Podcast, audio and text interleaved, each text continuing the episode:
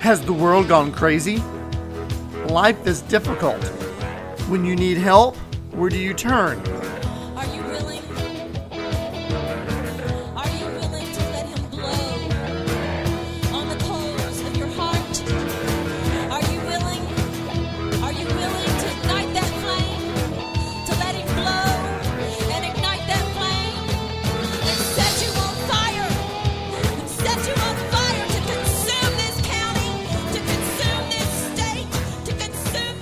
Welcome to Christian Impact, impacting your life with spiritual truth.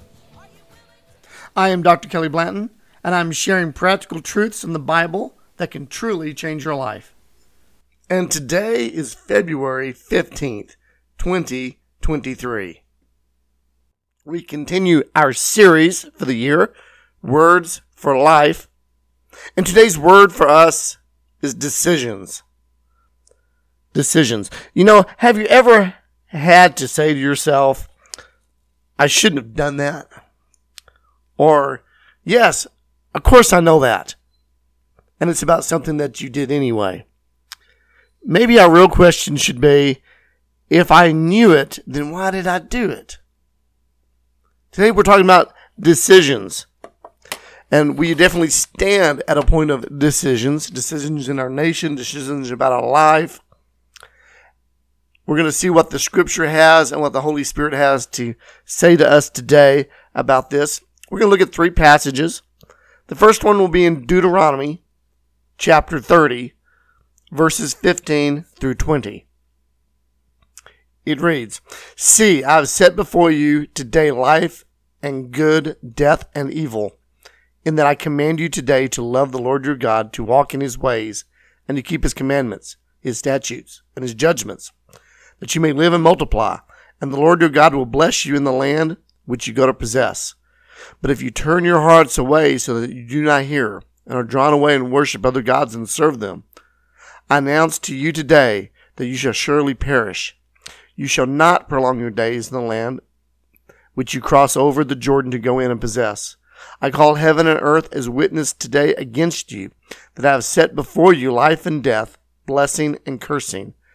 Therefore choose life, that both you and your descendants may live, that you may love the Lord your God, that you may obey his voice, and that you may cling to him, for he is your life and length of your days, and that you may dwell in the land which the Lord swore to your fathers, to Abraham, Isaac, and Jacob, to give them.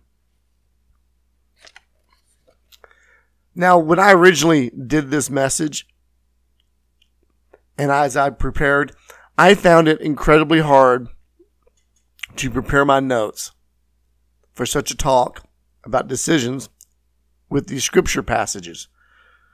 No, why is it so hard? Why can't I do it like any other passage? I think it's because to me this is so clear cut, so cut and dry, and I find myself thinking, what can I add to what God has already said? This is so clear. How can I expand upon something that's obvious. But I know it's not obvious to everybody. But it's it's obvious to me. And the more obvious something is, the harder it is to expand upon because it just reads what it reads. But I'm going to try today because Deuteronomy is so clear because God said, I'm giving you a choice. I'm going to set before you life and death.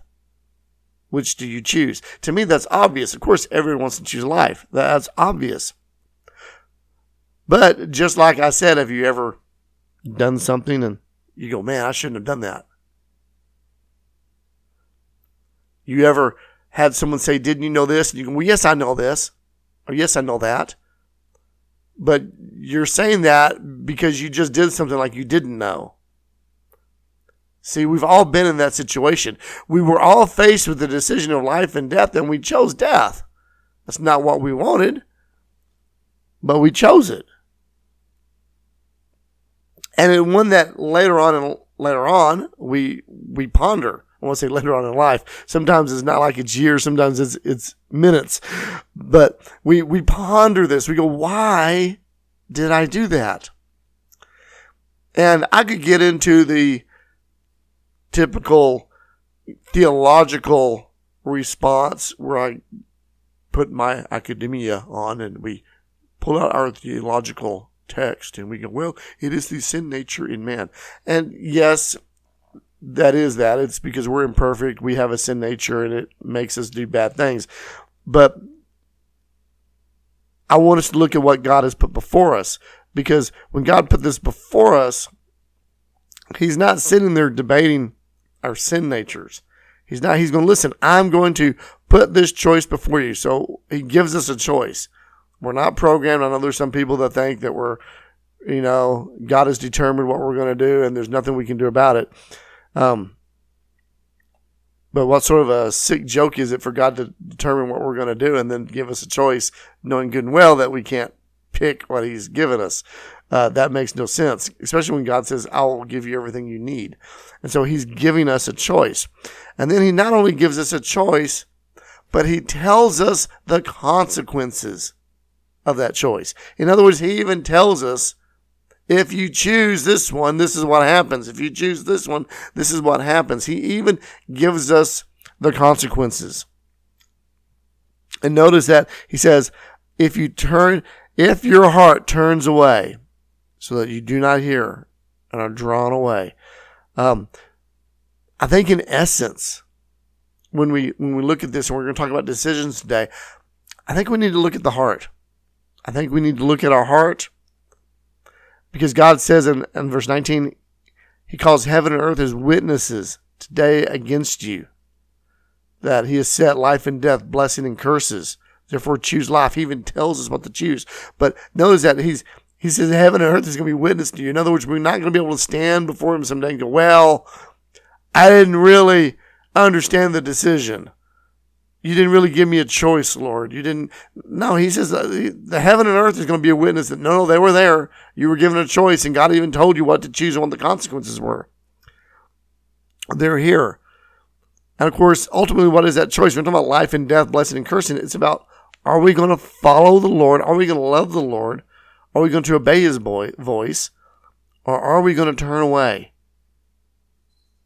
Are we going to go into the consequences of what it means to be pulled away from the Lord. I want to look at another scripture, 1 Corinthians chapter 3, verses 1 through 9. 1 Corinthians chapter 3, verses 1 through 9. And I, brethren, could not speak to you as to a spiritual people, but as to carnal, as to babes in Christ. I fed you with milk and not with solid food, for until now you were not able to receive it. And even now you are still not able, for you are still carnal. And for where there is envy, strife, and divisions among you, are you not carnal and behaving like mere men? For when one says, I am of Paul, and another, I am of Apollos, are you not carnal? Who then is Paul, and who then is Apollos, but ministers through whom you believed, as the Lord gave to each one? I planted, Apollos watered, but God gave the increase. So then neither he who plants is anything, nor he who waters, but God who gives the increase.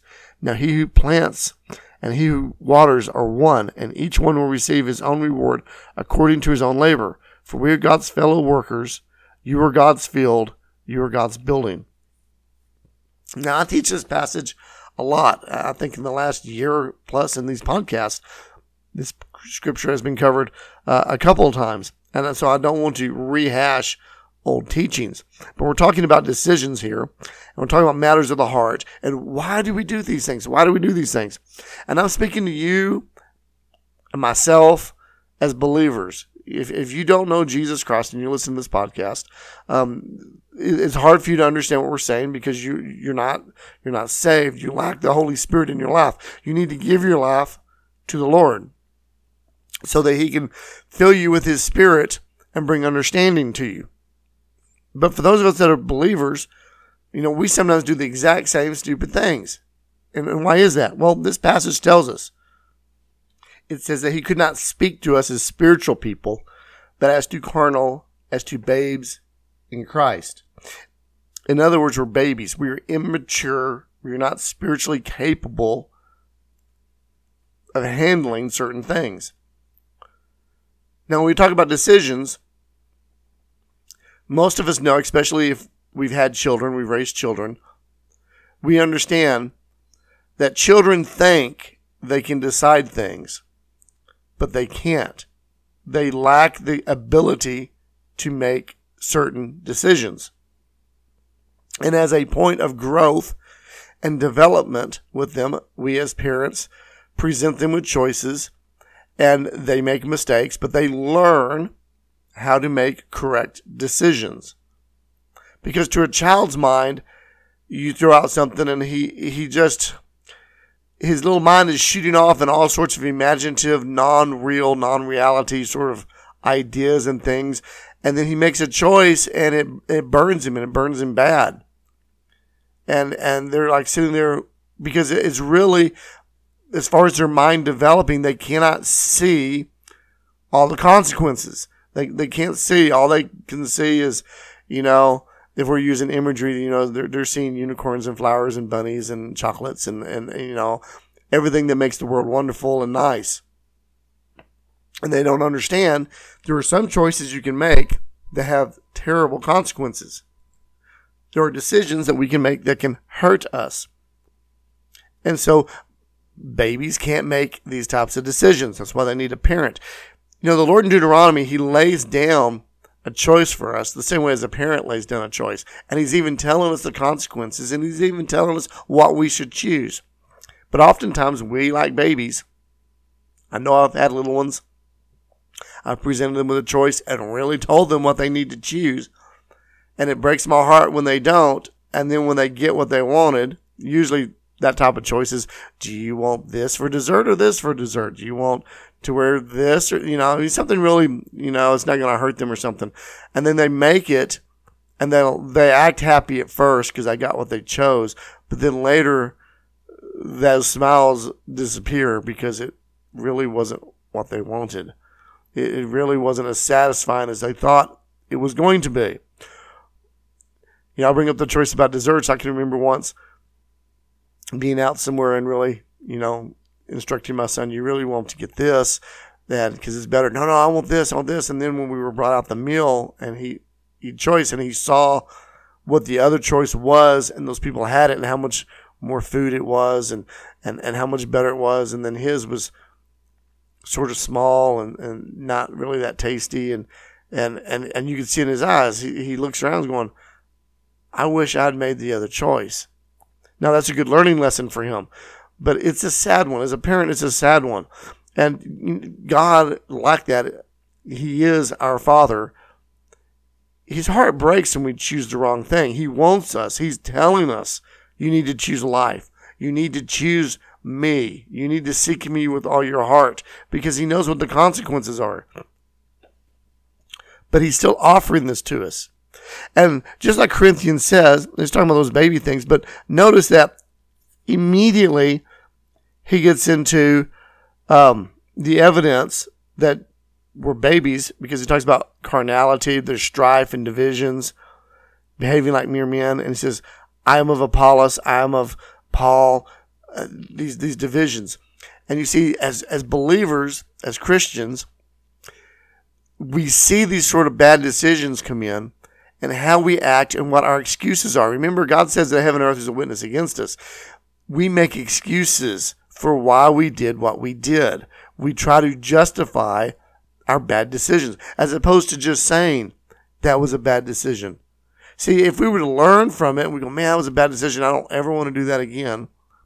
We humble ourselves before the Lord. We go back to Him and, and we learn and grow from that. We mature. But oftentimes, our pride gets in the way that flesh, that's called carnality, that's what immaturity in babies carry, gets in the way. And we begin making excuses. And you see, here, when he said, I'm of Paul, I'm of Apollos, we do the same thing.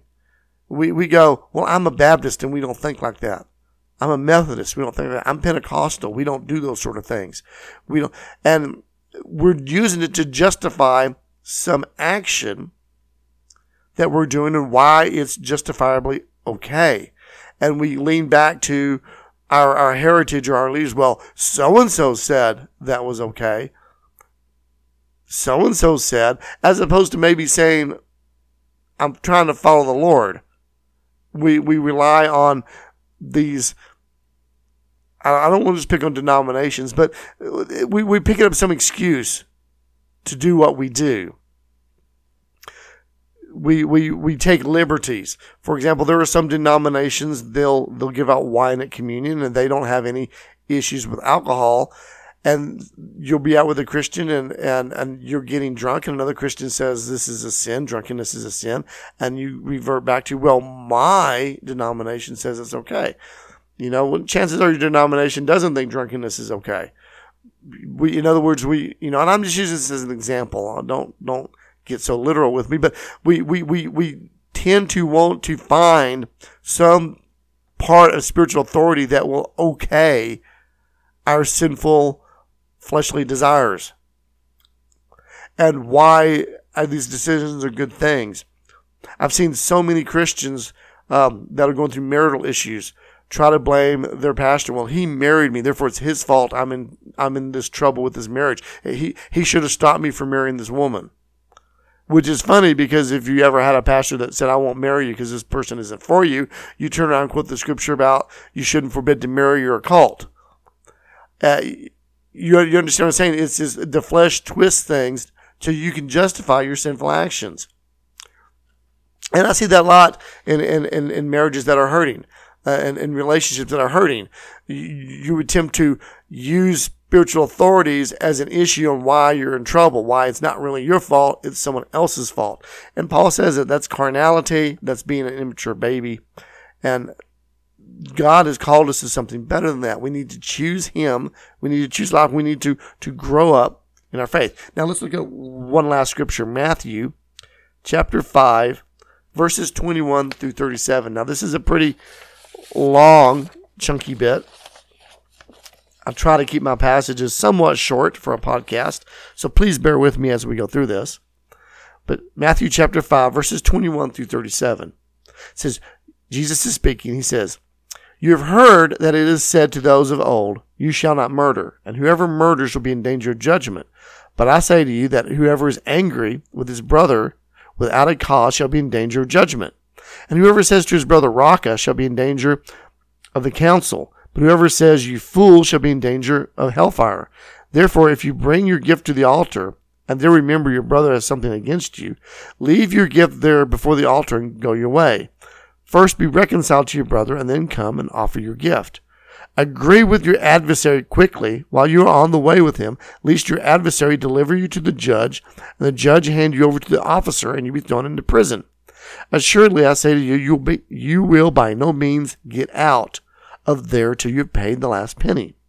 You have heard that it is said to those of old, You shall not commit adultery.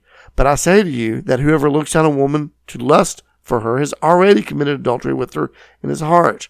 If your right eye causes you to sin, pluck it out and cast it from you, for it is more profitable for you that one of your members perish than for your whole body to be cast into hell. And if your right hand causes you to sin, cut it off and cast it from you, for it is more profitable for you for one of your members perish then your whole body be cast into hell. Furthermore, it has been said, whoever divorces his wife, let him get a certificate of divorce. But I say that whoever divorces his wife for any reason except sexual immorality causes her to commit adultery.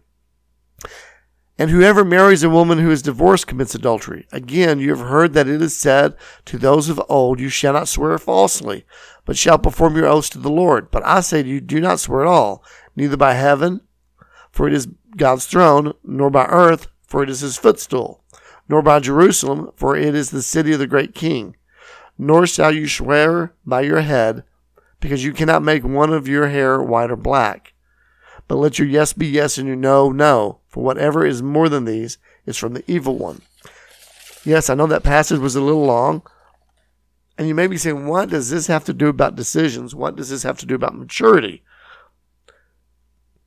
There was a lot of you shout nots, and if you think things, but again, let's back up. Let's look at the Spirit. What is God speaking? What is the Spirit speaking about decisions today? Notice on you shall not commit murder. He, he talks about, well, if you're angry, if you have hatred in your heart, it's, it's like murder. See, these are matters of heart. You know, the, the, the don't commit adultery. But if you're looking at a woman in lust, see, these are hard issues. Our decisions don't begin with our actions. Our decisions begin with our thoughts. Our sinful actions begin with sinful thoughts. And this is where maturity and immaturity come into play. We, we, we play with thoughts. We, we get angry and we don't forgive. We, um, you know, we, we, we, lust and we think, well, I can just play with that in my mind and it won't affect anybody. We, we do these things and we don't understand that we're allowing this, this, this sin, this evil decision to take root inside of us. Even the part about having a disagreement with your brother, it says if you're on your way to court with your adversary, you should try to what? Make peace. Come to reconciliation. Because if you don't, you're going to get there and the judge could go against you and you'd be, you'd be thrown into prison. No, why, why would you not make, make peace? Because you're too busy making excuses. Well, Paul said this. Paul says this. You know, my church says this. This says this. And, and, and again, this isn't about what they really say. This is about excuses to justify a wrong decision. And, and when you make a wrong decision, it's a wrong decision. You know, in the case of a judge going before court, your wrong decision could have vast penalties. And you need to make that right before you get there. So, so many of these, when you go through, and, and I looked at why a passage is this long, couldn't I just use one or two examples? Sometimes we need it. You shall not swear falsely. You shall not perform oaths to the Lord. You, you know, why is that? Why let your yes be yes, your no be no? You know, why is it? Again, this is the type of decisions. When we're making, when we're swearing falsely, you know, when we go, oh, I swear to God, I didn't do it. When we're doing that, it, it again, it's falling back to the same thing of what I'm trying to justify my actions, my decisions. Whereas in if your yes is yes and your no is no, you're just stating very plainly. You're being the, the, there's a maturity factor that goes into it where I stand by my decision, and if my decision is wrong, then I humble myself and I deal with it. We, we are living in such a time where people are, are, are so hungry. They're making, they're searching for so many things. We see, we see people talking about a revival possibly at Asbury. It's breaking out. And what I have to say has nothing to do about whether there is or there is not a revival at Asbury. The, the, the, the point is, do you want to make a decision today to seek the Lord? We don't have to run all over the nation to have revival, to have Jesus come to us. That decision is before us now. God has placed the decision to seek Him with our heart before us now and today. Today is that day. Let's pray. Father, I thank you for today that you've called us to make decisions, God. That you've put life and death before us, blessing and cursing before us. Father, I pray right now in Jesus' name for those that are listening, God, that they're faced with decisions. Lord, I pray that you would soften their hearts, that you would touch their ears, that they would be able to hear your voice speaking to them and they would hear your leading. That God, that their, their pride and flesh wouldn't get in the way of them responding to your spirit, God. Lord, you are guiding us. You're even telling us which, which good thing to pick. You are there doing that. Father, I pray that we would not be led astray by our pride, by our flesh, God. That we wouldn't make excuses, God, but that we would choose you. We would choose life, that we would choose your blessings, God. That, Father, that we would seek you with our whole heart, God, so that we could move into the plan and purposes that you have for us, God. That we would be free from bondages, God. And we would live out in the freedom that you've provided for us through your Son. Lord, we thank you for this. In Jesus' name, amen. We thank you for listening to this podcast on Christian Impact uh, with our series Words for Life. You can check out more of our podcast and our teaching at our website, www.christianimpact.net. And until next time, God bless.